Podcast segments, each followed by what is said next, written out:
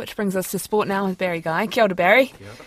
The All Whites drew with Ireland this morning. A very good performance, Charlotte. Yes, 1-1 in Dublin after being outplayed in the opening half hour when Ireland went 1-0 up. New Zealand finally started getting into the match in the final 10 minutes of the first half.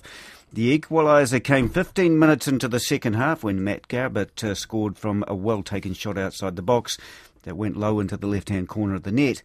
New Zealand pushed for a winner and despite making several strong attacking moves were unable to snatch the game. Ireland are ranked 58th in the world, 45 places above New Zealand.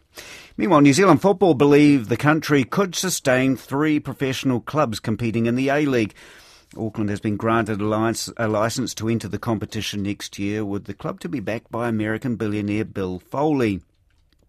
The Auckland side will join the Wellington Phoenix in the league, and New Zealand football chief executive Andrew Pragnell says there is the player depth to support numerous clubs. Auckland is one of the largest cities in the world without a professional football club. We know we're producing the talent, but it's often bypassing parts of Auckland and they're going into Australian clubs and then onwards or direct. So absolutely they've got the talent, and I think there's scope for a South Island professional club as well in due course. A stop clock will be trialled in men's limited overs cricket internationals over the next 5 months in order to speed up the game.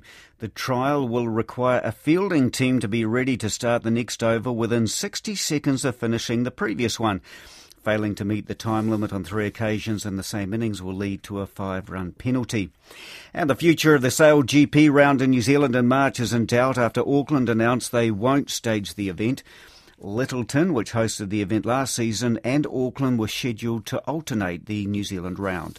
Koinana Pūrongo Hakenikina.